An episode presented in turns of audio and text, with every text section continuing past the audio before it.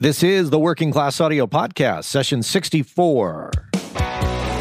Working Class Audio, navigating the world of recording with a working class perspective. Here's your host, Matt Boudreau.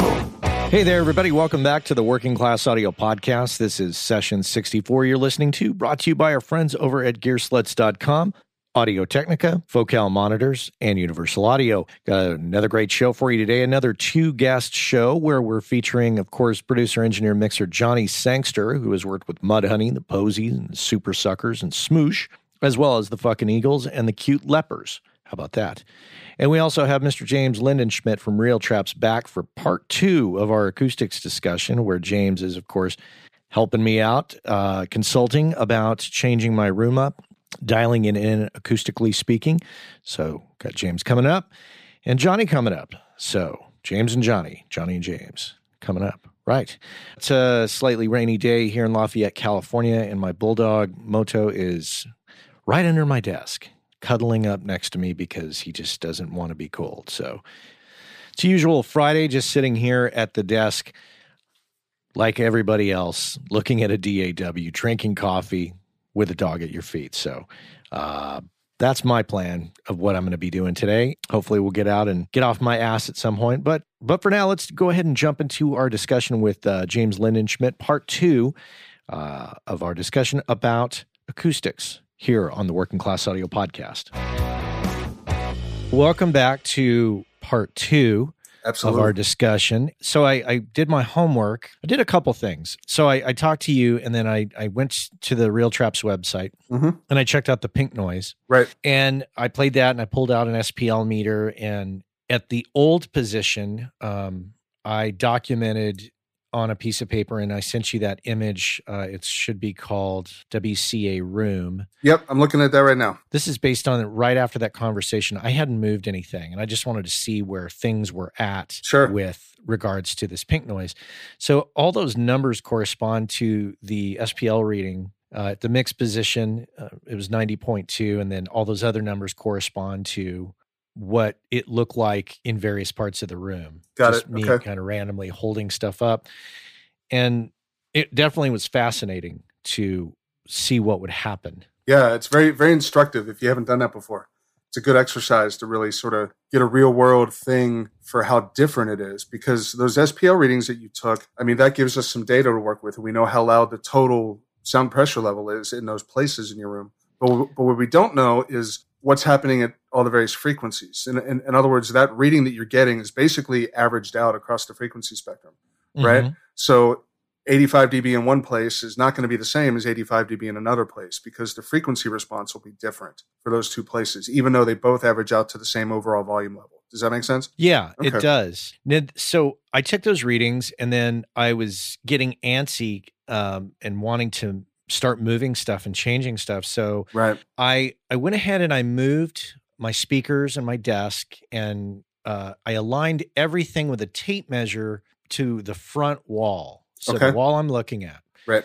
And then I sent you two frequency response curves to take a look at yep. uh, that were taken with the SonarWorks software. Okay. Or one of the ones that you got is is from um, what's that from? That is from November 18th, 2015. Yep, I see that That's one. in the old spot. And the one from March 2nd, 2016 is is also there. They don't look all that different. Right. There I mean, there's a couple details in there, specifically in the low low mids, low and bottom bottom end. Right. The t- the top for the most part is pretty close, but there wasn't too big of a change, but there is that big jump um, just after 100 hertz that just seems consistent. That's a stubborn one.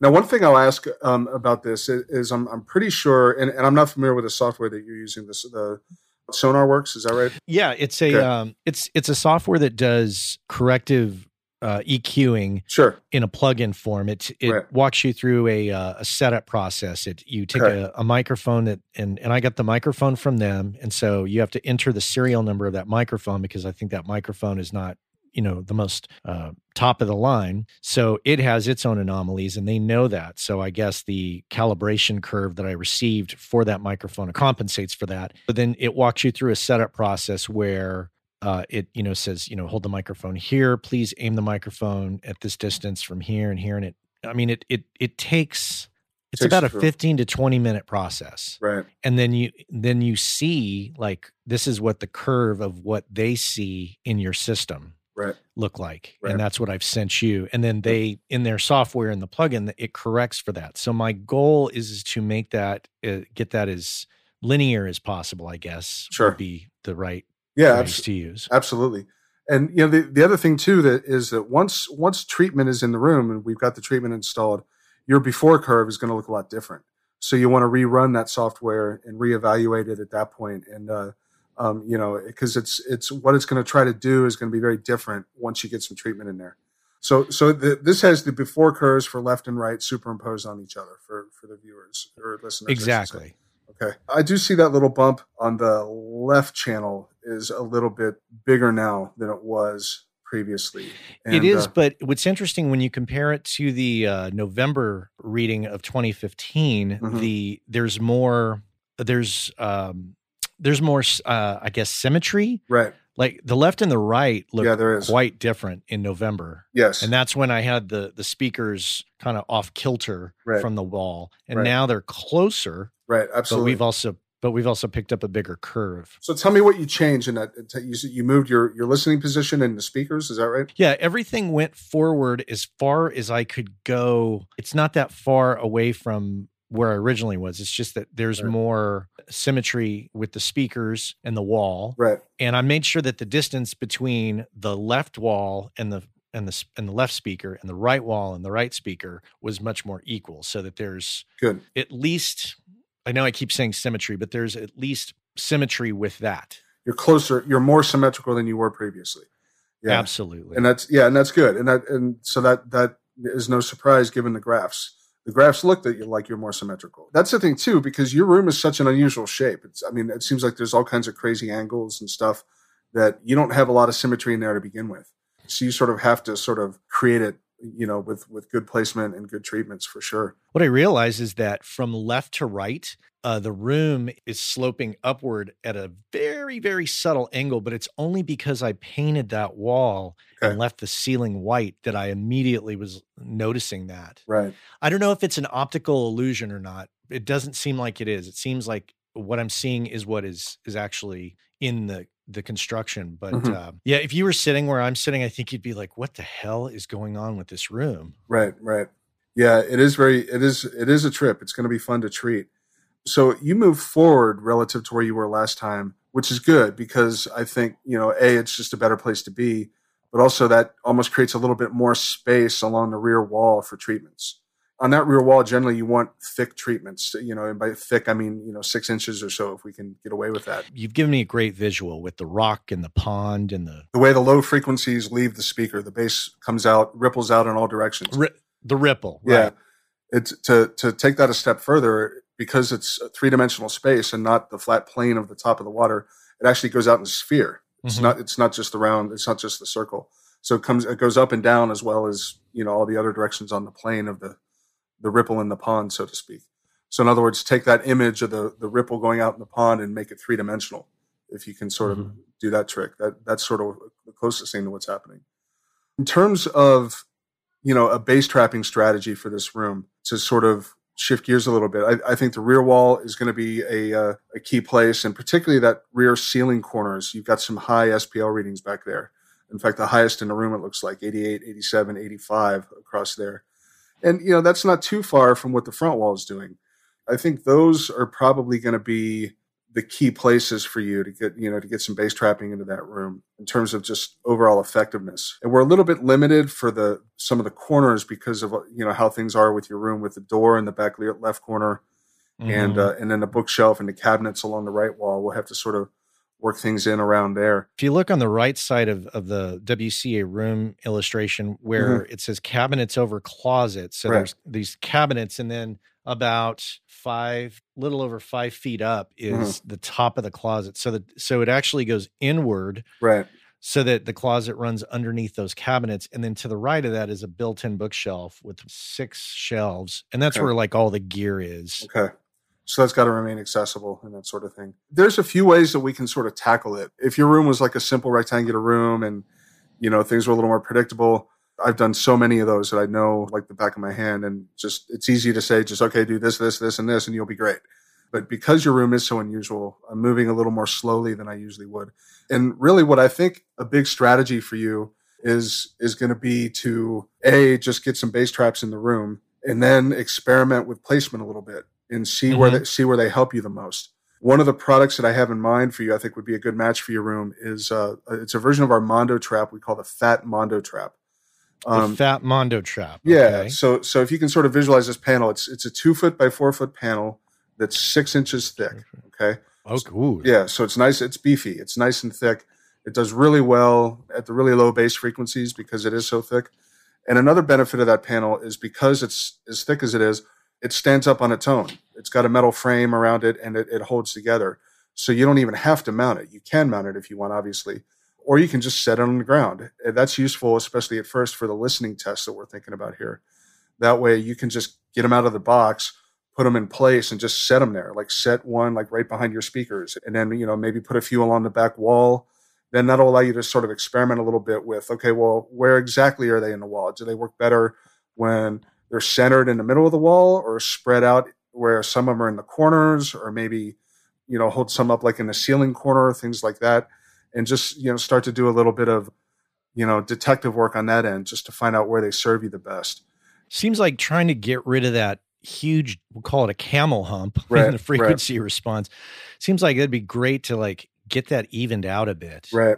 Yeah, and and that'll be one of the things that we look for because you know we can sit down and take a look at that, and the peak of that is just to the left of that first line, so that's going to be you know 160 hertz, something like that. And Uh-huh. uh, and you know my guess is you could hear that if you were to run a frequency sweep, you know right at 160 is where you get max SPL at your listening position. I would think the fat Mondo traps are s- super effective in that range. They go way lower than 160. You know that's going to be a good thing for you you know, as far as like floor treatments, as far as like getting some traps up like on the ceiling, like ceiling corners, things like that. How Mhm. how how does how is that going to fly in terms of just aesthetics? Do you want to have things up there? Is that You mean what is my wife going to say? well, sure, yeah, that's one way to put it. Yeah, well, uh, you know, I have some flexibility there because we each have our own office, right, right, which is good. I think I could do it. I mean, based on pictures I've seen of real traps in other people's rooms, I see that it's like you have like a two by four foot trap that is right. straddling a corner. Is that Yeah. correct? That's really common, yeah. And and typically for ceiling corner installations like that, I would use a different product than the Fat Mondo trap we've been talking about. I would use our mini trap up there that's half as thick. It's three inches thick instead of six. It's still really effective in that range though, 160. You know, that the mini trap doesn't really start to roll off until you're down to about 80 hertz or so. For a treatment strategy there, I, I think the mini traps make more sense. And and you know, as, far as installation goes, it won't really be an issue. I mean, you know, it, it'll be a little trickier because it's a sharper angle, which means that the trap will actually be a little further away from the apex of the corner, if that makes sense. You know, Yeah. because it doesn't have as much room, it, it won't sit quite as far back because the angle's shorter. But you know, apart from that, the installation will be the same. Um, and and those mini traps are good in the ceiling corners for a couple of reasons. One is that they're thinner and they're easier to hang up and they're they're sleeker looking. They're not as boxy looking when they're up in, in the ceiling like that. And you know the other thing is just they're they're easier to install. You know with the Mondo traps, those are big and beefy enough that you know you you'd probably uh, definitely one if not two people to hold it in place while the third person you know you know does the attachment behind there. Um, so so the, the the mini traps will be are a little easier to deal with. And they also come in the two foot by two foot size, the half size, instead of the full two foot by four foot. So if you've got a Oh. small space to work with, you can sneak a two by two up in there a little easier. You're saying we would go with mini traps that are two by two length and width, and then they're three inches thick. Correct. Now, that's good because what you don't see in those images, and maybe you can see it in the video, which you you'd probably have to review again. There are two support beams that are 11 inches tall Okay. and two and a half inches thick. Okay. If I'm looking at the front wall, they cut over the left side. They come out. Uh, the first beam starts in the corner, and it makes its way just to the left of the door frame. So where the door closes, and the other one is almost like right above my shoulder, and it cuts over about, I'll say, two feet Okay. away from the edge of the bookshelf. Realistically, in that corner, you could only fit a two foot by two foot, and then the space to the other side of it, Okay. you could only fit two at the most. So okay. Yeah. we're kind of limited there Right. in that Yeah. we can only fit maybe three of those size in there. you know, with bass trapping, exact placement of each trap is not generally hugely critical. You know, the most important thing by far is having enough traps into the room. And certainly we can maximize their performance with good placement. And there are a few things, you know, like the ones behind the speakers, those have to be in that place to do their job there. But in general, like for corner bass traps and ceiling corners, you put them where you can and and and call it good. If you have a choice between corners, then put it in the one with the louder bass buildup for sure we, we have some flexibility there. Um, Yeah, the highest bass buildup I see in my um, illustration is 87. there, there, there's, I think there's an 88 on there too, right next to it, right, like right above the door, maybe. Oh, yeah, you know what? Yeah. You're right. And now here's the unfortunate part of that equation too. Right Yeah. above the door are two obstacles. Okay. The the smoke alarm, which Okay. actually could be relocated. Right. That's no problem. And the vent uh, from Right. the heater, which is like, you know, your average, like, you know, narrow rectangle vent. Sure. Um, so I don't know if that's a problem or not. Yeah. I, you know. in, in general, you don't want to block it. I mean, if you have to block it, then the air will flow through the traps. That's sort of how Mhm. the traps work is they absorb sound on its way through the trap. But the absorbent material inside the trap is also an insulator. So it'll also absorb a lot of the heat from the air on its way into the room.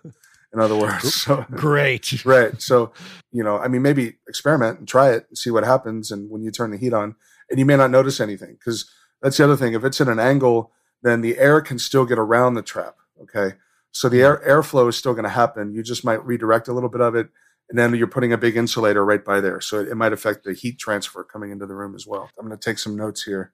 Rear wall could be two of the two by twos Okay. of, of the mini traps. Okay. And then and then the center part of that wall could be a two by four. Or it might be easier to get two two more two by twos up there just from a physical standpoint. Okay. Yeah. So so we could just do four two by twos How much space do we have on the wall between uh, on the back wall between the door frame and where the bookshelf starts on the other side in the other corner how long is that Oh. because i'm i'm also i'm thinking now just low not in the ceiling corners but down on the actual rear wall itself um, if- Oh. if, if, we go with with uh that where we're you know going to use those fat mondo traps each one's two, a little over two feet wide so 24 and a quarter inch or so so uh, yeah just go, let me check on that. We're looking at like nine feet nine inches. okay all right so and that's from the edge of the door frame to the to the beginning of the bookshelf. Gotcha. Okay. So so we we could easily get four fat mondos back there along that wall. I'm wondering if we can can we get away with three? Sure. Absolutely. Yeah. I mean, j- just you know, as many as you can get back there, but still have space for everything. And you know, three gives you flexibility too, because again, you can space them out, and that gives you a little more space to work with between them. Those are two feet by four feet. Correct. Right now, I've got three two by four homemade absorbers back there, Okay. and I would basically what I would do is I would pull those out Okay. and I would swap these in. Right. I mean, usually what I suggest, especially with the fat mondos, because they're just so convenient to move around, Mhm. is first thing when you get them, get them out of the box and just set them on the ground, and then do your get used to them for you know a few days or a week or two or whatever works for you, and you know move them around a little bit, and then sort of once you have it dialed in, then you can install them. You know, does that make sense? Totally. The the length of the wall is somewhat similar on the front. So I'm wondering Mhm. if we should do three on the front wall. Yeah. Because I, I think if we do four, it's just going to be too much. It's going Right. to look like uh, um, it's going to look like I'm in an, in an asylum. Yeah, it can it can definitely kind of box things in a little bit, but um, yeah, that's good. I mean, so at that point, I mean, right now we've already got ten bass traps for the room, so that's enough certainly to be a game changer for you. And I'd, I'd expect improvement everywhere. Not, I mean, that 160 hertz peak that you know we were talking about for sure. You know, that should definitely be affected by this. Pretty much everywhere else is going to be uh, you know flatter and just more consistent.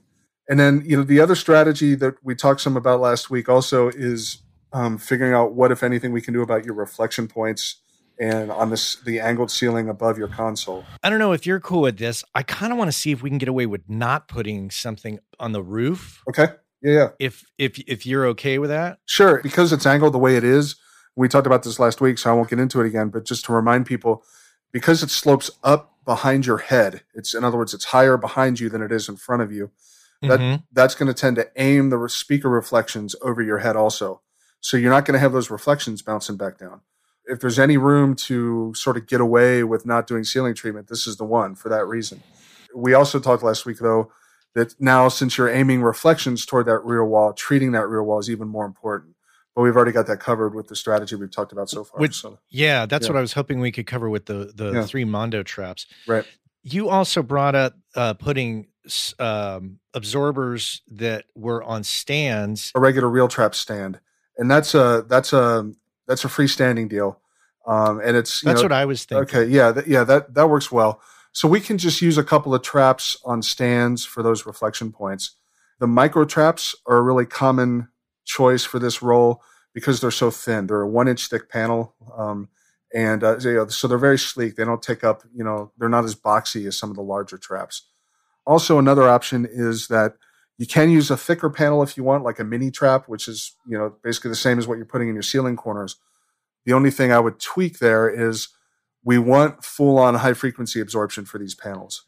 So if we go with a bass trap, like a mini trap, we want to get what we call the HF version of that trap. In other words, an HF mini trap.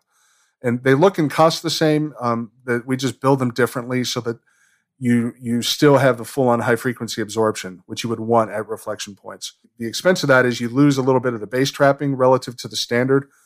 The the HF traps give you equal amounts of bass and treble absorption. Whereas the Um, and that's it- that's a two foot by four foot panel. yeah, it's the, all these are two by four. That's the, the the micro trap is a one inch thick panel that works well. Or if you want the thicker HF mini trap, that's three inches thick, so it's three times as thick. And the benefit there is it absorbs to a lower frequency. Um, Hmm. it, you know, it's going to go down. It, it it'll even get that 160 hertz bit that you're talking about. So that that might be useful for you. You know, just because of the specific problem you're having at the, in that frequency range, you might consider using the thicker traps. You know but you know if that's too thick and you just want a, a thinner sleeker panel there on, on your side walls you can go with the, the micro traps because you're you're already going to have a lot of bass trapping in the room. Let, us go with uh let's go with the hf style mini traps then for your for your side walls on stands. What's attractive about this whole thing is having symmetry right. uh, in the coloring and the and the um, the look of everything. So when you have a client come in, right. it, it looks good. absolutely. And it gives them confidence and oh okay this person has you know put some time and effort into this. This is you know for real. Right. Which can be difficult for the average home studio person if they have kind of a, a hodgepodge of kind of what i've got now is a bunch of homemade you know two by four things that are Right. kind of i'll just say it they're kind of half-ass Sure. Yeah, and and that's that's definitely true. And you know, fit and finish in general is really important to us. You know, we put a lot of attention and frankly expense into it. You know, because like you know the metal frames hold the traps together. You know, and just having those metal frames cut, it costs more just to have the metal frames like that than to build like an entire fabric covered, you know, slab of rock wool or something like that. Um, you know, and and it's got a powder coated finish on it, and you know they just hold up really well over time and you know that definitely that's something that's something that uh, you know was important to us when we were designing these products. let's just recap here on the front wall we're going to go with three mondo traps those are two by four foot traps that are six inches deep Yep. Then the six inch thick version is we call that our fat Mondo trap. fat okay so we're doing fat mondo on the front we're doing three of those and on the immediate left and right of the speakers we are doing uh hf style mini trap. Also is that two by four? Yep, two by four, two by four and how in how thick is that? A little over three inches, about three and a quarter inches. three and a quarter inches okay. On the rear wall we're doing three fat mondo traps for that can either stand on the floor or they can be mounted on the wall. Correct. in the corners we're we're doing Two by two by two mini traps for the ceiling corners. also three inches thick to be mounted straddling that that angle Correct. okay Correct. the mounting hardware for that is Mhm. that is that com- complex? Is that easy Yeah. for one person to do? Yeah, it, it comes with it. Um, you can do it with one person. If you have a helper, it's much easier. So I definitely recommend that. Um, you know, particularly for the ceiling corners. Uh, but the basic metaphor is it's like hanging a picture frame on the wall. You know, it comes with picture hanging wire that attaches to the back of the trap, and then it'll come with a D ring that you attach to the wall. Um, if there happens to be a stud there, you can go right in with a drywall screw. Or if there's not a stud, and you, you know you've got you've got drywall, we include molly bolts as well, so you can you know an anchor basically that you can get the D ring attached to the wall. And then once you have the D ring there, that gives you something to attach the wire to, and you just hang them up like a picture frame. Um, there, there's a page on our website, and I'll, I'll put a, a link here in the Skype box that talks about installation, all the various ways you can install the products. Um, Okay. You know, and, and you know, ceiling corners, regular corners, flat against the wall, that sort of thing. What's going to happen next? Uh, so this uh, this pretty much concludes uh, our conversation this time. So Right. on the next show, uh, hopefully, um, I, I can. I don't know if you have time to sh- to ship this stuff out. Yeah, I'll Um, I'll have to check with the guys at the factory tomorrow. You know, get a feel for how long it's going to take on on shipping. Typically, for for most orders now, it's, it's you know maybe a couple of weeks, maybe three weeks. Everything's built to order pretty much. Um, so I'll uh, I'll check with the guys at the factory tomorrow. Tell them what we're going to go with and uh, get an estimated ship time for you, and then we'll go from there. You know, once they leave the factory in Connecticut, you're on the West Coast, so it's usually about four business days to get to you Mhm. and then I'm, I'm sure you want a little time to sort of play around a little with, with them as well. our next call, which may or may not occur on the next show, Right. uh, what we're going to do is I'm going to install and uh, take some pictures and document that whole process, um, Cool. possi- possibly on our YouTube channel, and share some of this documentation and process with our audience, and so that they can kind of follow along and get an idea. And then, Yeah. um, and then after uh, after I get it all installed, I'm going to do some reshooting, Yeah. and we can re-examine some of that stuff. And uh, It's it's it'll be important for you to do some listening too, because th- this is going to be a game changer in terms of your environment. And um, you know, as you know, I'm sure you've experienced this before in listening. Anytime you change one thing, a lot of times our ears' first reaction is, "Whoa, that's different. That's different. Uh oh." You know what I mean? so, so so taking some time to let your ears adapt. And once it gets over that initial wow that's different you're going to be like whoa wait a minute. Hold on. I can hear a deeper more detailed stereo image now and i'm not hearing that one frequency you know take my head off when i'm eqing a bass and everything just sounds more consistent and i can hear all the bass notes now. You know you know what i mean? And and, and things like that, Yeah. that that you're that you're going to find when you get these things installed. So yeah let, letting your ears adapt is a is a for at least a few days is a good thing too. So, and then one just a bit of advice maybe for for uh, the audience listening. You know, maybe they're interested in in doing what we're doing, right and they want to contact you. sure So maybe they can't afford everything at once. Mm-hmm. So, uh, you know, maybe based on consultation uh, with with you and the Real Traps team, they can kind of figure Right. out what what's the high priority for their room. right It's okay if you can't go all in at once. sure Take care of the problem so you can slowly start to Sure. understand what's going on in your room. Yeah, absolutely. And you know, and and you know, we do that a lot. I mean, not everybody, you know, can you know can can dump three or four grand into room treatment right now. You know, and that, and we understand that absolutely. So, you know, in situations like that, I mean, the one of the first places I recommend people look at for starting out is uh, um, our starter kit. Um, it's a packet. It's a twelve hundred dollar package, and it comes with four mini traps for your bass trapping. It gets you a great start on bass trapping strategies, and then it's got three micro traps which you could use for your reflection points, one on each sidewall and one on the ceiling above you. And that's enough treatment to get started on both of the main strategies that we talk about all day long, which is the bass Mhm. trapping and the early reflections. You know, so that's a good place to look at, you know, a reason, I mean, that's less than a boutique mic preamp and uh, you're, you're in really good shape.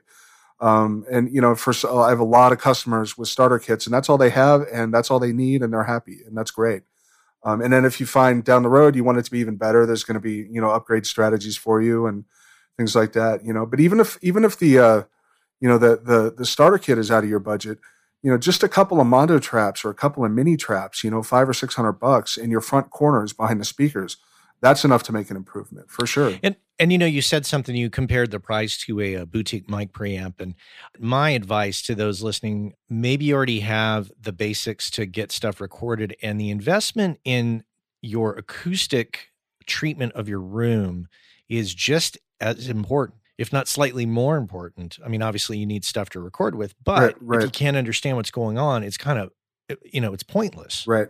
Yeah, and I, I completely agree with that. And uh, you know, and the treatment once you get your room right, all the gear that you have is going to perform at its best, no matter what it is. You know, if you've got a, a base level interface with you know two or four mic preamps on it, and that's what you record through. You know, if you're recording with a decent mic in a room that's got some treatment in it, and you're you're doing it, you can get fabulous results with that. And then down the road, if you start getting you know more into you know you know you know the boutique mic pre's and microphones and you know maybe you get a 500 series rack or something it's just going to be it's just going to be even better you know? And uh, once you get the room right in my experience you know just as an engineer that's kind of how i got into it is i was trying to figure out why my recordings weren't sounding good. And that's when i ran into the room acoustics thing and it's like oh wait a minute when you do put absorption above the drum kit the overheads clean up dramatically. Wow what a concept you know? Things Mhm. th- things like that. And uh, so yeah getting the room right to me is is hugely important and it's probably the most important thing.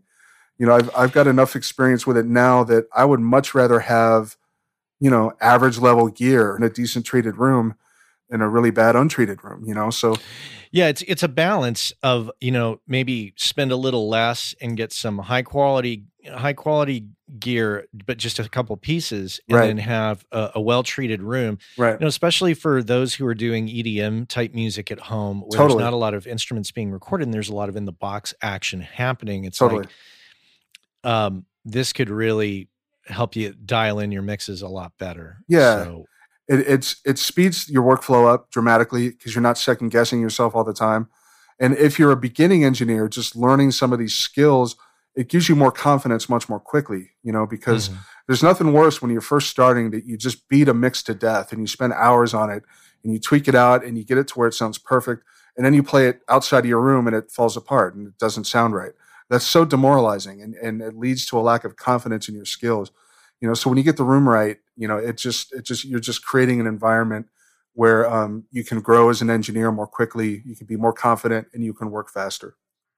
Absolutely. Yeah. Well, James, hey man, this is great. Awesome, Uh, I'm glad we're taking this next step, and I'm very excited to uh, to get all the the products and and put them in here and start to hear the changes. I know it's going to be kind of probably a bit of a shock, but I look forward to the shock. Yeah, it'll be great. I'm I I, I can't wait to see how you uh, how you respond to it for sure. Um, so thanks again for that. Awesome, Matt. Well, thank you, man. Yeah, thanks so much, and I'll get in touch with you tomorrow once I hear back from the guys at the factory with a more more uh, accurate time frame. Okay, sounds great. All right, man. Later. Thanks again.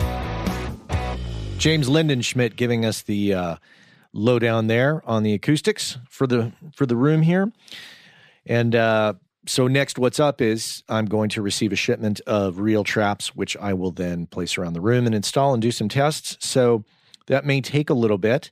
Uh, so we may not be back with part three on the next episode. That may take a couple episodes to get to. But uh, when it's all done, we'll put it all together for you and uh, make it maybe one uh, bonus episode or bonus YouTube video where we kind of document the whole process. And we'll provide all the charts and drawings, and uh, you can kind of have a bird's eye view of what's taking place. So you can possibly uh, do the same thing in your own room and uh, give James a call and do a little consulting. That's it. So uh, let's get into our interview with Johnny Sangster here on the Working Class Audio Podcast. Well, I'll give you the official welcome to the podcast and thanks for being here. You've been up in Seattle for how long? Because I know that you, uh, from what I read, you did live outside of the country for a short period of time. Is that correct? I grew up in Seattle, went to high school here. Right after high school, I was going to take a year and go to Europe. I'd actually been on an exchange program and ended up out in the countryside in Denmark. And when I came back from that short trip, I met a bunch of European exchange students who were living in Seattle for a year and just had this kind of little network of people that I could go visit. So I ended up right after high school just going over there to travel and and play music. I had been playing music with a friend of mine through high school who ended up in England. So he came up and met me, and we kind of just after about a year's time realized, well, we're not going back. We're just going to stay here. uh, so I ended up in Copenhagen for 13 years, uh, from from 84 to 97.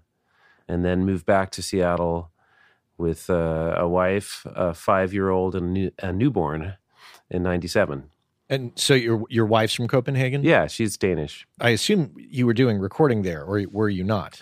Well, I was playing music. I'd always kind of been the guy in the band to to do the four tracking thing and and be in charge of making the demos, and you know was interested in that. Through being in that band, got to work with a couple of great producers, and kind of got my feet wet in the studio world, doing our own records. On the basis of that, you know, got got asked to produce some records where I was not really engineering. You know, I really wasn't much of an engineer. Just on the musical side, people asked if I would produce things. So that's kind of how I got into the studio on the other side of the glass. Interesting. And and as far as music scene and, and studio scene in Copenhagen, what was that like?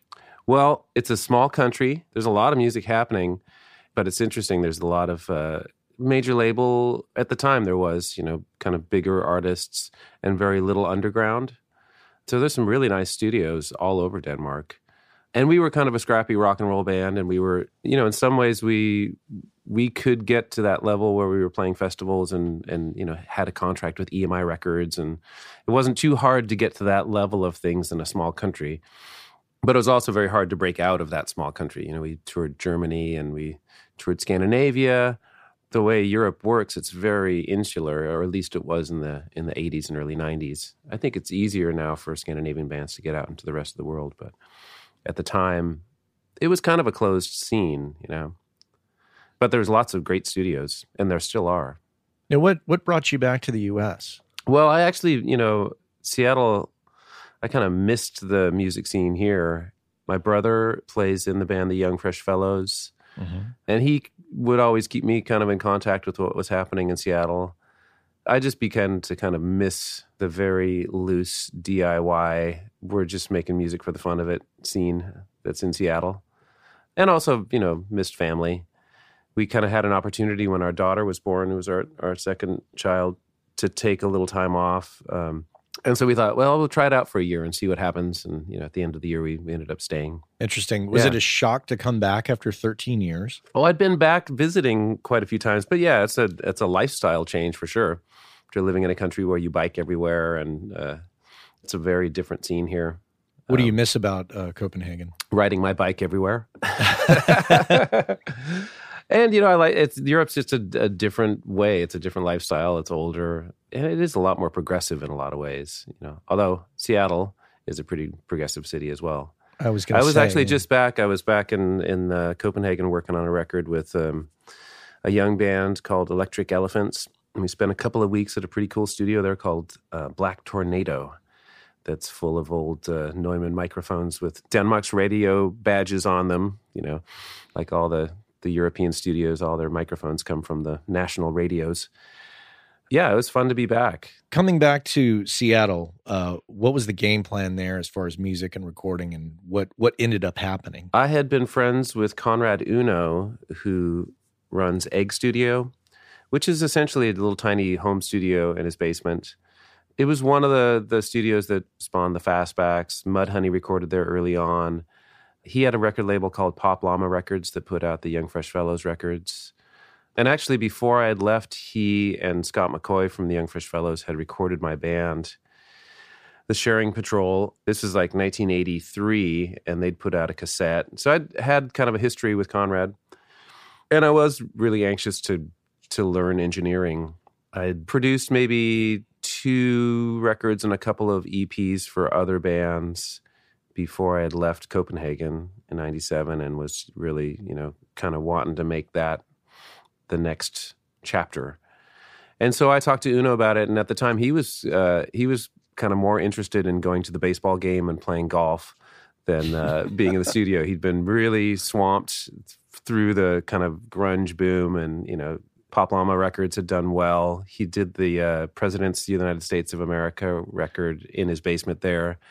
So he was more than willing to have somebody who was eager to be in the studio kind of take over the reins. And and he really did encourage me to take on whatever came in. Whatever that wasn't specifically had to work with him, he would just suggest me as the engineer. That's when I really started cutting my teeth and trying to figure out how it actually works on the engineering side. So curious, you've come back home from Europe and you you have a newborn and and I believe you said a fi- five year old as well. Yeah. I'm curious about just the supporting the family, the financial aspect Oh, yeah. of that. Well, and then- I- I, uh, diving into recording. I got a job at Microsoft doing software testing.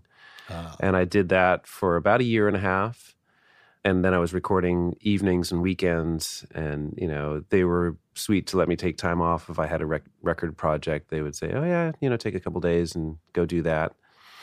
But then I realized after about a year and a half that, as it is at a place like Microsoft, your pay scale keeps going up every six months. And soon enough, if I had, you know, stayed there, I would be wa- making enough that it would be impossible to leave and go work at a little basement recording studio. So I quit after about a year and a half. wow, that's Um, interesting.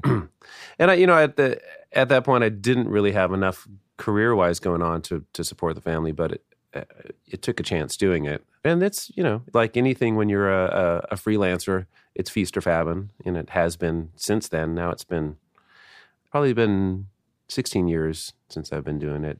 and I'll just jump right to this um, with regards to family and, and freelancing and money and all that. What do you think the key is that's worked for you that others may overlook in terms of how you run your your freelance life from a business perspective or a client perspective? Like what are what are some of the things that have worked out you feel? I think it's important to to place a value on what you do as far as charging people money for producing records and to not not give your time away.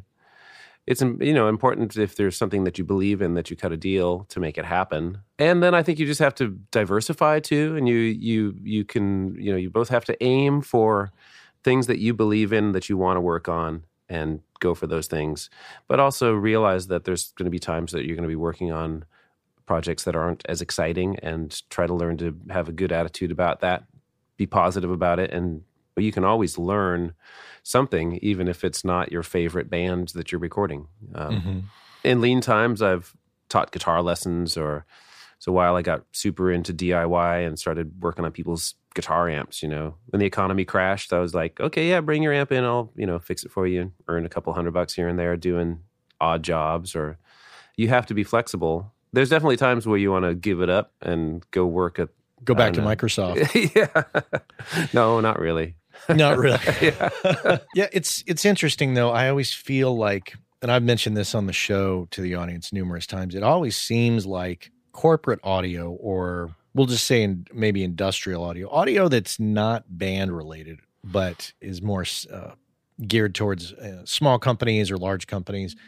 It always seems like the audio demands become more simple, obviously less artistic, but they also pay a lot more. Sure. It's hard sometimes when you're you're really trying to balance it all out and trying to decide like where you're going to put your focus. Right right because you could chase Yeah. up more of that corporate audio we'll say I do uh, occasionally, and I know you know if it's a voiceover for a commercial, the rates are double what I can charge a band. I shouldn't say that out loud, should I? Uh, yes, I should. Yeah, I mean, it's it, they can afford it and they expect it, and that's what it should cost. Whereas if it's somebody who's a barista that's dreaming of making their record and you know saving up their pennies, yeah, you're going to work with their budget for sure. yeah definitely a different uh, a different economic reality I think for me, it's interesting to diversify and always be looking for different things to be doing, both in terms of keeping it fresh, just as a work environment, but also so that you do have contacts out in the world that occasionally bring work in. Every once in a while, you do a, a commercial where you have to write the music to sound like another song, and you know that's a fun challenge for me to do. I would probably hate it if I had to spend all of my time doing that, but to do it a couple times a year is super fun. it's interesting i always find that i um like if i do a run of bands Mm-hmm. I, I love working with bands, but sometimes you know their bands are comprised of multiple personalities, and sometimes there's a, a personality in there that's not always fun to work with. And so, Right. like after a whole range of bands, sometimes then I'll get like a corporate audio thing or an audio uh, cleanup thing, and it's kind of like oh. Actually, it, it becomes a relief. It's like, oh, okay, very singular, very narrowly focused Right. job. Oh, I agree. And I think I'm very interested in all manner of genres of music too. So I find the wider the range of things I can work on, the more happy I am in, in the long run. This last couple of months, I've had a great run. I was this band in Copenhagen is kind of a hard rock uh, band, really heavy riffs, loud. And I don't often do bands like that in Seattle. So it was kind of interesting to go somewhere else and do that. And then I came back and I worked on a record that is super jazz. The drummer from Calexico came up to Seattle to work on it, and he's beautiful and upright bass and acoustic piano. I do a lot of singer songwriter records where I bring in musicians and try to steer the sound of the the record based on a concept that just is a singer and a, a song. And those are super fun too, but they're also kind of exhausting. You realize that you can only do a certain number of those per year because it's a huge commitment artistically to get involved with. Once you've done one of those and you really are longing for a punk rock band to come in and just do it, you know, 10 songs, three days, that sort of thing. Boom. Yeah. Done. Yeah. Yeah. It's nice to switch it up. Tell me a little bit about your studio, Crackle and Pop. Crackle and Pop started, I guess it's about eight years ago now, with a Digio 2, a pair of uh, Seventh Circle mic pre's, and about five microphones, maybe a set of monitors, cheap monitors. And then quickly kind of grew from that. So that was an overdubbing room. It's always been located in this little tiny spot in Ballard, Washington, that's about 500 square feet. At this point, we kind of we've got a decent microphone collection. There's always been a lot of uh, instruments here. There's been a Hammond organ, Wurlitzer, Farfisa, ton of guitars and guitar amps, percussion instruments. So it's mostly been an overdubbing place. And and in the last three years, I've been mixing. I have a Harrison MR4 console here, and upgraded my Pro Tools and my monitors. And uh, now I'm doing probably about sixty to seventy percent of my work here, and then I still go out to other studios to do basic tracking. And you share that studio with uh, I have two Couple partners. guys. Yeah, I have two partners here. The guy I started the studio with is in the tech world and manages software teams building apps. And I met him, he was kind of an enthusiastic home recordist. He actually came and kind of interned with me for a couple of weeks, and we hit it off and kept kind of nudging each other to find a room. You know, I was like, Andy, you should go find a room somewhere. You got some gear. And he would do the same to me. So we ended up in this room together and then quickly brought on a third partner. There's the three of us. My uh, other partner, Paul, is a, an amazing tube gear guy, and he's built a bunch of the gear that we have here. He's built, there's an LA2 and a Pultec EQ, U67, a bunch of mic pre's that he's built from hand. Between the three of us, we have some technical know how and can pretty much troubleshoot most of the gear that's here ourselves and repair most of it ourselves as well. what's how's the structure for Crackle and Pop in terms of like, first of all, do you rent this building? Yeah, we rent uh, a room in a building. Is it a single room or is it does it have multiple rooms like a con- separate control room, separate live room? It's like uh, if you imagine a 500 square foot rectangle, and then there's about a third of it that's a booth. Okay. The rest of it is control room, um, control room, lounge, kitchen, and then the booth. So super simple, not not big enough to really accommodate a big band. No, but I do occasionally record a band here. Okay. It just means that I'm sitting right next to the drummer, uh, which can be done. It's not horrible, but I prefer to go to a, a bigger room just for the sound of it Mhm. and to not be sitting next to the drummer. So I assume uh, a, a space of that size, your your overhead is relatively low. It is, yeah. especially when you yeah. sp- and I obviously I assume you're splitting it three ways. Well, it's been many, many years since anybody's had to pay rent here, so it's it's paying for itself. Um, it's paying to upgrade itself. But yeah, in the beginning, it was you know we'll split the rent and any costs that that come along. And at this point, it's its own business, and it it does pay for itself. And you know the occasional gear upgrade. We did buy this mixer. We uh, last year bought a pair of Coles. So every year, you know, we we put money back into it, and as a business, it it doesn't really pay us very much, but it affords us a, a cool place to work that is affordable and we have control over. Interesting. How do you manage the uh, the calendar with one another? The calendar is a online Google calendar, and it's pretty much first come first serve, unless there's some conflict, and then we work it out between the three of us. Mhm. We invite lots of freelancers. There's there's quite a few local freelancers that come and use the room. In Mhm. periods, it's pretty much fully booked. So what happens and do you have a like each person gets a certain amount of days? Like what if you came in and said, "Hey guys, I need I need all of March." Right. Actually, that works out great because my first partner, who I started the studio with, hardly ever uses the room. He has since had a, a child and he's busy with his career. And my other partner does use the room some, but he is a carpenter and that's his his trade. So Mhm. mostly I'm the guy who uses it the most. Um, and then we just accommodate for each other when the, the need arises. Ah, interesting. That's been a concern. We uh, at one point we're talking with another freelancer who is as busy as I am about becoming a partner. That was a concern with how much he works and how much I work, just the competition over the calendar. For the most part, it it works out. And if the room is booked up for me, there's lots of other studios in Seattle that I'm happy to use as well.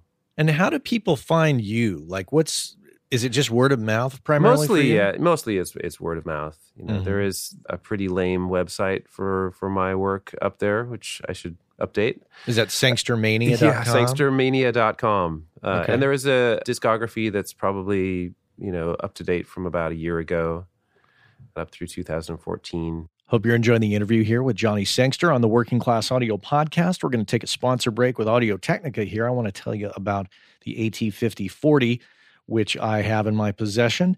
And I've had some great experiences with it lately, using it on vocals and using it on uh, violin. Uh, but it's basically it's designed as a first choice vocal microphone, and it features an extremely smooth top end with controlled sibilance. Large diaphragm characteristics and a fast transient response also make it ideal for recording acoustic instruments such as piano, guitar, strings, and saxophone. So, to achieve this, Audio Technica engineers developed this four part rectangular element, which all sums together. So, they're ultra thin diaphragms and they function together. And as Audio Technica's largest ever element, it provides the combined surface area twice that of a standard one inch circular diaphragm. So, by using four diaphragms in a single capsule, the 5040 delivers the benefits of an exceptionally large diaphragm, along with an extremely low noise floor, without increased weight, uh, decreased transient response, or the drawbacks that typically restrict diaphragm size. Another key AT5040 design feature is the advanced internal shock mounting that effectively decouples the entire capsule from the microphone body. Uh, for additional isolation, there's also this amazing shock mount that it comes with. You just pop it in, lock it, it's really, really a sweet setup. So if you're looking for a microphone that is not an emulation of something old, but it's more based on innovation, you should check this microphone out. It's pretty cool. It's the AT5040. Well, let's get back into it. Johnny Sangster here on the Working Class Audio Podcast. It does seem that each year you're working consistently on a lot of records. Oh, yeah. I do this, you know, it's a full time thing. But it is mostly word of mouth, although occasionally, you know, definitely things come through some somebody having heard a record I made and people come from other parts of the world to to work with me or I get to go work somewhere else. Yeah, mostly my career has been locally. Somebody works with me, had a good experience, tells their friends, their friends call me up. Or you work with somebody and their band breaks up and all Yeah. the new all the new member all the members Hopefully, going yeah. off to all the other bands. Yeah. Well, that's interesting. The records that you are working on, are they focused efforts where you start it and it ends in a fixed amount of time, or does it generally kind of stretch out because maybe you have members that are working in day jobs and Yeah, it's those situations? It's both. Right now I feel like it's it's pretty scattered. The occasional 2-week block with something will come along. But for the most part I feel like people have day jobs and and they can afford, you know, they can afford to take a 3 or 4 day chunk and work on something and then a month will go by and then we'll come back and work on it for 2 or 3 days and then another month will go by.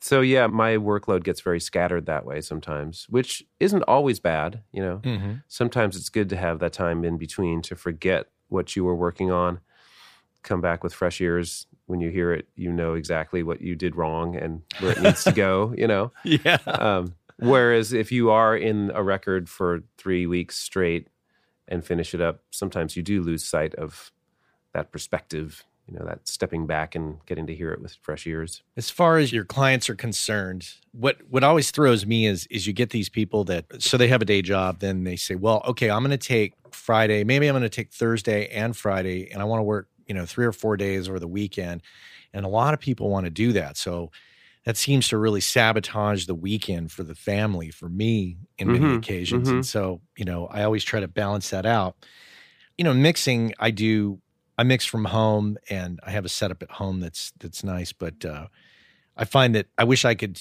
you know make my whole world just mixing and mastering uh, because i can stay centrally located at home Sure. do you struggle a lot with like how to balance like okay well there's work coming in and i got to take that work Right. I also want to be with the wife and the kids Yeah, well, actually, I mean, uh, before I started the studio here, I had a room in my house that I was trying to do some work, and I've I found it harder for me personally to close the door, do the work, and then leave it alone and come back and be with the family. So, for me, it was easier to have the studio across town, go do the work, and then you know not have Pro Tools on my laptop. You know, sure, when I'm home, I still have to be paying attention to the phone and the email and see what's coming in but that's the kind of division that I've tried to have more of is leave the work at the studio and then be more present when you're not there. yeah that's a, a balance that some people have a hard time with Sure. think. And I do too. I think everybody, you know, who's in a creative field, you're working through it in your subconscious all the time, you know. Mhm. I wake up in the middle of the night and there's a song going through my head and there's something wrong with it. My subconscious is trying to fix while I'm sleeping, you know. Uh, so, Yeah, I- I always so have is- the it's hard. It's hard to let it go. But the weekend thing, you just have to accept that's the way it is. If you're if you're at the level where we're at, where we're working with bands who have day jobs, you know, the Right. weekends are going to fill up, and that's that's where you try to enjoy your your Tuesdays and Wednesdays. and, and it's and it's funny too because like sometimes uh, like I have I have two boys uh, seven and 10 hmm and like the seven year old will come in, into my mix room and be like hey can we watch a show together? I'm like you know what? Let's watch a show together. I Yeah. I'm gonna take a break. Yeah. and I find like we'll turn on a show and my mind just starts to wander off into what what would happen if I routed this that Right. way and so I start to like run scenarios in my head and Uh huh. so staying present in some show that I'm only half interested in and, and Sure. really I'm I'm I'm there just to more hang out with the kids Uh huh. Yeah. than Yeah. anything. So that's always a challenge. Yeah, I think that that uh, you know we try to we try to get away when we can. You know, I've got three kids, and there's two that are out of the house. There's two, and one's finishing college, and one's in her first year in college. And Wow. So there's one one at home. He's an eighth grader. So yeah, we're starting to to see the other end of the tunnel there. well that's that makes it a lot easier It does. Yeah. when they're in Yeah. college. Right.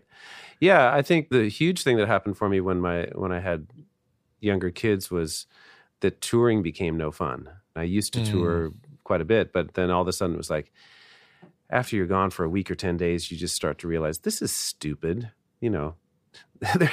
There's no no huge career is going to be built on me being gone for another 3 weeks, you know. And and you start missing your kids and all those thoughts you're like this is a waste of time. Why should I be out here playing? that kind of took the fun out of being a, a, a touring musician at that time. And now it's kind of come back around. I feel like I, I, you know, to be gone, it's not that different from being in the studio all the time either. And I don't have the kids, the young kids at home, so I don't feel like I'm missing out on that young kid stage as much. You know, they're older and we stay in contact and we talk, you know, every couple days and text all the time. And Always a challenge and obviously very different from those who don't have kids. Who Right. can just Oh, completely absolutely. dig in and Yeah. Yeah, I think I, that, you know, if I think about the Seattle scene of engineers, there's not too many who have young families who have stuck with it. It's a sacrifice for sure. What's this is uh, always a, a a question that kind of throws some people, but um, I think is is something that some people struggle with. What is your relationship with your equipment like, and your economic philosophy? In other words, a lot of people struggle with gear lust, Mhm. and sometimes it can, and and those that do, sometimes it can eat them up because they just like, oh, I got, oh, I got to buy that, I got to buy this, I got to buy that, and Right. soon they have more gear than they do clients, and they have more credit card debt than they do income, and it just it really starts to get out of whack. yeah. What's been your experience? I actually have never, and even when I started the studio, I always was wary of being a studio owner. Maybe just kind of through experience of seeing that pressure and how what that pressure put on people. Mm-hmm. through even through my musician stage i've i've you know rarely bought that many pieces of gear i've rarely sold that many pieces of gear either so i Mhm. have i have the rickenbacker that i bought in 1981 still you know and i still use it i have you know a small collection of guitars and a small collection of amps that i use and really like on the studio front i've kind of uh, bought the things that seem necessary to do the job. Sure, that I, I, you know, there's lots of things I would like to have, but I tend to not buy it if I don't have the cash to buy it. And having a family to support has kept me from just spending money on gear. Especially when you have kids in college. Yeah, yeah. So you know, if the studio, the studio as a business can afford to to buy a couple things that make working here better, then we'll do that. But it's kind of a, a everybody votes decision. Is this worth the money? It's not uh, up to me to just go, hey, we're going to go get that. I have some things in place to keep me from just uh, putting down the credit card and going to get going to get it. Yeah, yeah. I think it's it's important to keep it small and grow it slowly. You know, uh, there's been times when we've you know for quite a while we looked at at bigger buildings and thought about expanding. And every time you know, Seattle's a boom town right now, and the rents are horrendous. So we've never really found a spot that that made sense in you know in regards to how much we can charge for a room for a day. And there are already so many killer studios in town that it's not really you know we don't really need another $350 room that you can track a band in. There's already i don't know 25 of them in some ways this little tiny spot is a better niche because it's $200 a day and you can get a lot done here and a lot of engineers can see that too I th- i've seen quite a few of the mid-sized studios get out of the market in the last couple years because the rents are going up they can't charge more for their day. Um, not really. It's not like the studios are, are charging more and the people are, are paying. It's it's going the other way. I, I've had two two studio situations in my life to compare one against the other, and I've mentioned this numerous times on the show. So those who listen to the show all the time are going, "Oh, he's talking about that again." Yeah, yeah. I had a smaller studio in uh, Emeryville, California, and then I had a very large Bill Putnam built studio in San Francisco. I tell you, man, the um, looking back on it in in retrospect, uh, the small studio, I really wish I had stuck it in there. I Mhm. just wish I had stayed there and just. But it's hard to know at the time because you think, oh, okay, I've got this business, I should grow, I need to get bigger, things Right. need to get bigger. There's some value, I think, in staying relatively small and manageable with super low overhead. Yeah, yeah, it's great and it's less stress. Plus, I realize, you know, in all these these scenarios where I've thought, okay, that could be an awesome room for me to have, and I think a lot of it is just, you know, what is your vision and what would you want in a studio, and you know, there's a certain dream to that that you you can see. That would be an Mhm. awesome thing. I do love the fact that I freelance and I use, you know, five or six different rooms around Seattle, depending on the project, depending on the sound we want for the project. You know, I did a record last year that was totally going for the late 80s, big snare drum rock sound. Um, and, you know, that called for a certain room, and I could go find it in the room. It didn't have to be, you know, I wasn't stuck to my one room. And if I was in a place that the where the overhead was 2500 3000 a month i would never go anywhere else i would only work in my own room i like that aspect of it uh, it gives me some freedom and that i think benefits my clients for sure And I think when you have a small room, you tend to make the best of it. You learn a lot of like, oh, this is a small place, but I can get so much out of this, so much value out of this. You know? yeah yeah Like you like you say, if you do track a band there, you know, the drummer's like right next to you and you can make it work. yeah there's an awesome stairwell out the, the door and when people leave the building i stick microphones out there sounds cool Now, what about uh, mixing work? Do people hire you just to mix? sure And when they when they do your process, is it is it an in the box flow or is it uh, utilize your your console at all? or- It does. I I I do like to mix on the console. If it's anything corporate, I'll do it in the box because I know there's probably going to be revisions. Um, if it's a music project with a band, I'm always mixing on the console and there you know more and more are things in the computer that I'll do. The the console that I have here was built with a, a automation system, but it doesn't work anymore. So I'll do mutes. Gee, and- what a surprise! yeah, mutes and fades in the in the box. I love the UAD plugins, and those get used a ton. Spring reverbs, tape echoes, tube compressors. There's quite a few of those things here that I like to use, and I, I just love having my my hands on the board. I work way quicker. I like the fact that when the mix is done, I leave it and I can't come back and tweak one thing. You know, I'll print a couple safety copies of you know vocal up, vocal down, some other little little things, and then move on. I think that's a good thing to be able to commit and leave it alone. Yeah, I'm I'm discovering a um, uh, more and more engineers that are like, I don't do recalls. Yeah, If you want, if you don't like it, I'll mix it again. Well, that is the the option. That at this point, you know, it is a remix. I can get pretty close to what it was if I need to go back and tweak something, and I've had to do that. I prefer to leave it alone and just say, "Well, that was that day's work. If I need, if I didn't do it right, I'll go back and do it again." As far as clients and and cash flow and finances, do you ever deal with clients that try or or or ask to pay you over time? Yeah, I mean, sometimes that comes up. If I'm really uh, into the record and I want to see it get done, I will totally help people out if if if I can. Mm-hmm. Um, and there's periods where I can't, where I just I need to get paid now, or you know, I need to be working on something that's going to pay the bills. I'm open to doing that if it's people I trust, for sure. Have you had Have you had problems with that with people paying, or No, no. I mean, I I have one client that I always let him pay over time Mhm. because he's just so reliable. yeah, And and he he's always so apologetic, and I'm just like, you know what? It's totally fine. We've been doing this for years. You sure, you don't have to apologize. Um, yeah, it's it's interesting just trying to um, negotiate. No, I, I don't even say negotiate. I think more as I get older, I just kind of say, "This is what it is. This is how much I charge, right, and this and this is what you know I'm going to be doing." And um, that's that. If people can't afford it, then you know they will they will go elsewhere. Because we're in, in the Bay Area, we're you know we're dealing with a similar thing as you are in Seattle. You know, rents are sure, through the roof. Right, Um, right. Housing costs are astronomical. And I had um, an interesting conversation with another studio owner here just a week or so ago who was commenting on the the scene here in Seattle. And one of the things that I've noticed that's changed um, with the the tech world employing creatives.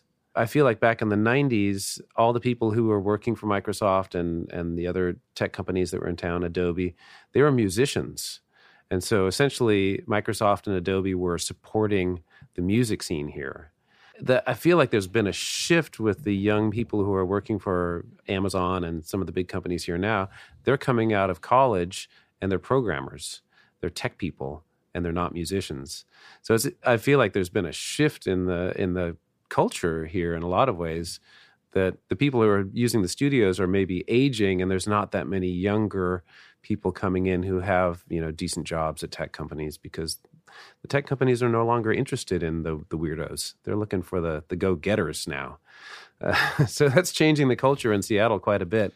Uh, and I don't know if that's the case in San Francisco, but it's it's something that he mentioned to me, and I was like, "Yeah, you're actually right. It used to be that all my clients were musicians who had decent tech jobs. You know, now they're either musicians who are full time musicians, young people who you know are still just slugging it out.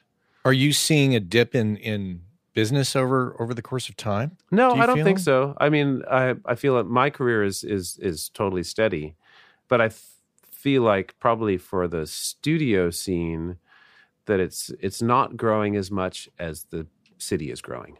There's lots of money coming into town into the city, but I don't feel like culturally the the music scene is growing at the same rate.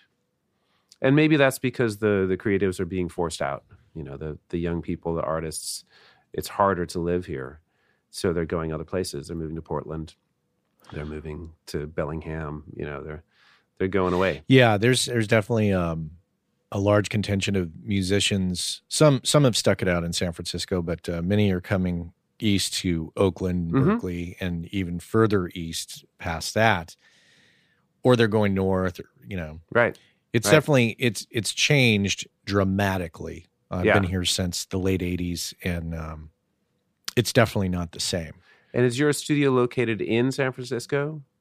Well, Or- or- I no longer have that studio, Okay. but I, I did Uh-huh. I did have a studio um, from about June of twenty of two thousand seven uh-huh. to about uh, January of twenty twelve, Okay. and as you know, those years, and somebody who's been at this for a while, you would under, understand and obviously recognize that two thousand seven. Hmm, that's right on the edge of you know the country just kind of Mhm. taking a Yeah. taking a dump financially. So that wasn't a great thing to open a studio Sure. with a large overhead. right. But um, I, I will say, in retrospect, getting out of that studio, best thing I ever did. Huh. Because Lots of the learned. overhead. Yeah. Yeah, really Yeah. the overhead. It it made me realize, wow. Uh, the lesson learned here was in you know business 101 keep your expenses low so yeah now now i'm situated at home in a room um in, in basically it's a it's a spare bedroom that has some very odd dimensions to it so acoustically it's i'm in the process of kind of i've been tweaking it over time but Mhm. working from home has allowed me to uh, stay close to home and my wife works a corporate job so i'm the one that is out there you know getting the kids Cool. i'm mr Yeah. mom That's great. so that's you know with young kids i think uh, as, as you know as a parent that's that's kind of nice Yeah. Absolutely. from that perspective as far as um, your interaction with other engineers or studio owners in seattle or in, Mhm. in, in the area what's that like is there do people still communicate or do they kind of disappear into their own little worlds and come out once in a while for a small event I feel like, well, I feel that Seattle has always had a super supportive uh, community in amongst engineers and studios. And there's still a great Yahoo news group of Northwest Studios that that people post questions to and people have discussions all the time. It's been a while since there's been too many events where I've, you know, seen the studio cats at. I guess there's the Recording Academy events, but I haven't done a lot of those. You know, and typically uh, I'm working late and miss a bunch of those events anyway, and I think that's the same for a lot of studio owners and studio cats. Everybody's super supportive if you have a question or need to talk to somebody. Uh, I've never felt like there's been a competition for clients or or anything along those lines. People are very very open and helpful Hmm. it's it's a good good place to to be in that business you know Well, so where do you see uh, the next five to ten years as far as your career in recording? Do, do you see staying at the place you're at and can just kind of i do continuing on yeah the I, I think um you know i think there's it'll it'll be interesting to see what happens. I i feel like the work i'm doing keeps getting more interesting um Mhm. the people i'm working with and the projects.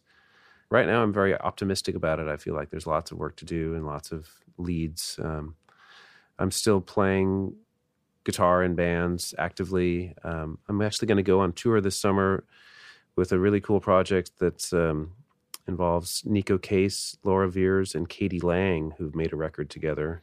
wow. They did the record with Tucker Martine down in Portland. oh, I Uh, know Tucker. Yeah, that's coming out in June, and uh, I'm going to be the guitarist on the tour, so that'll be a fun summertime thing to do. And then uh, I have a band called the Tripwires, and we keep making records. We went to Spain about a year and a half ago and did a tour there, and that's you know for the most part hobby and fun, but occasionally we get to do some cool things. Um, so I just keep plugging away at all that too. It's you know Do you find that as a player, because I, I I play drums and I find that staying out playing um, keeps me connected uh, musically, but also it's a good way to be out there and talking to people yeah as sure. opposed to disappearing in the studio. Does Yeah. that s- still hold true for you? Oh, absolutely. I think that's, you know, one of the huge reasons to keep playing music is to keep being in the clubs and forcing yourself to get out and be involved. Cuz yeah, certainly if I'm working heavily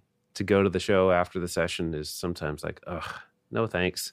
I'm too tired.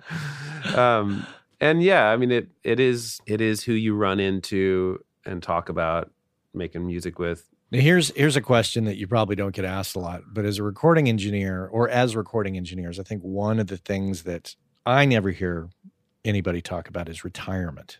Oh yeah, What's work until You- you die, baby. yeah, I mean, is i- is that the deal, or do you are you actively saving for I, retirement? I am not, but uh, let me get my kids through college first, and then I'll see about it. yeah, Yeah, I always uh, retirement. What do you, what do you mean? I'm going Right. to keep working in, until they stop paying me. right. But then, obviously, when they stop paying me, I'm going to have to, you know, Sure. figure something out. Well, some people uh, buy a bunch of gear, and that's their retire- retirement plan. yeah, Um, I haven't quite gone there. Although there's been times where I was like, oh yeah, I could, you know, invest heavily in some gear, and then you'd have that to sell off. I don't have any. Uh, I'm I'm not very not very smart with that concerns. yeah. I'm not, you know, taking any money from these people as as for advertisers. But one one thing that I kind of jumped onto just because I don't think I'm the most, you know, I'm not financially savvy with the stock market or any Sure. of that stuff. But one thing I did sign up for was a, a Betterment account. Betterment is like a, a uh, I guess it's like a, a it's they call it robo investing. hmm And I guess the only reason I kind of got into it was it seemed like the fees were super low and I could check and kind of monitor how things were going on my phone. Whereas Okay, before it always right, like 401ks and all that always seemed kind of distant from me. Yeah, Like, oh, yeah. I've got to call somebody to find out what's going on. And and this Right. kind of brings it to my Yeah, to my level, I guess. Yeah. Down to my my small understanding sure. of how it works. But I'm always curious about what what people uh, are doing uh, with regards to that. So Yeah, and I do do uh, worry about it, and you know, I think the future is uh, is it's going to be easier. And I, you know, I, I own a house, so that's something that I feel like uh, you know, at least there's something there to fall back on. Should I need to bail? I own a house in a, in a nice part of town. It's uh, I've owned it for 17 years, so that's a little insurance right there. I'll figure it out. yeah, it's, it can be an Yeah. you know I don't mean to to put you in, in, in an awkward position there. No, no, you I think but- that's I think it's true for a lot of you know freelancers in general, and it's not like we're part of a union or there's we're not very organized. Uh, the audio workers, as you might call us, how to organize your your freelance life and and prepare for the future. well. Cool. Nice to meet you. Thanks Nice a lot for too, doing Matt. this interview, and um, look forward on Monday. Okay, thanks so much. Okay, take care. Yeah. Johnny Sangster on the Working Class Audio Podcast. Thanks for tuning in and listening to that. That was very, very cool. Very nice to talk to Johnny. And uh, as usual, I hope you got a lot out of it. I certainly did. But of course, we are at a time. And so Cliff Truesdell, of course, chimes in with the music there. And we want to thank him. And we want to thank Chuck Smith at the top. And we want to thank Cole Williams for his help and his editing capability. And we want to thank our sponsors, Gearslutz.com, Audio Technica, Universal Audio, and Focal Monitors. And want to thank you for listening. Take care.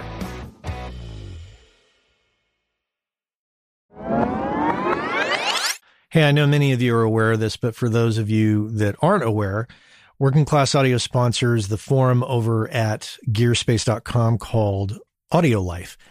And quite simply put, it's a place where audio professionals can go to talk with other audio professionals about things other than audio gear, including life hacks, work life balance, health and hearing loss. You know, if you want to talk with other audio professionals who can identify with what your lifestyle is like and how it relates to things going on in the world outside of audio, this is a great place to go and check out. So head on over to gearspace.com, check out Audio Life, many of the same topics that we discuss here on the show on gearspace.com. So check that out.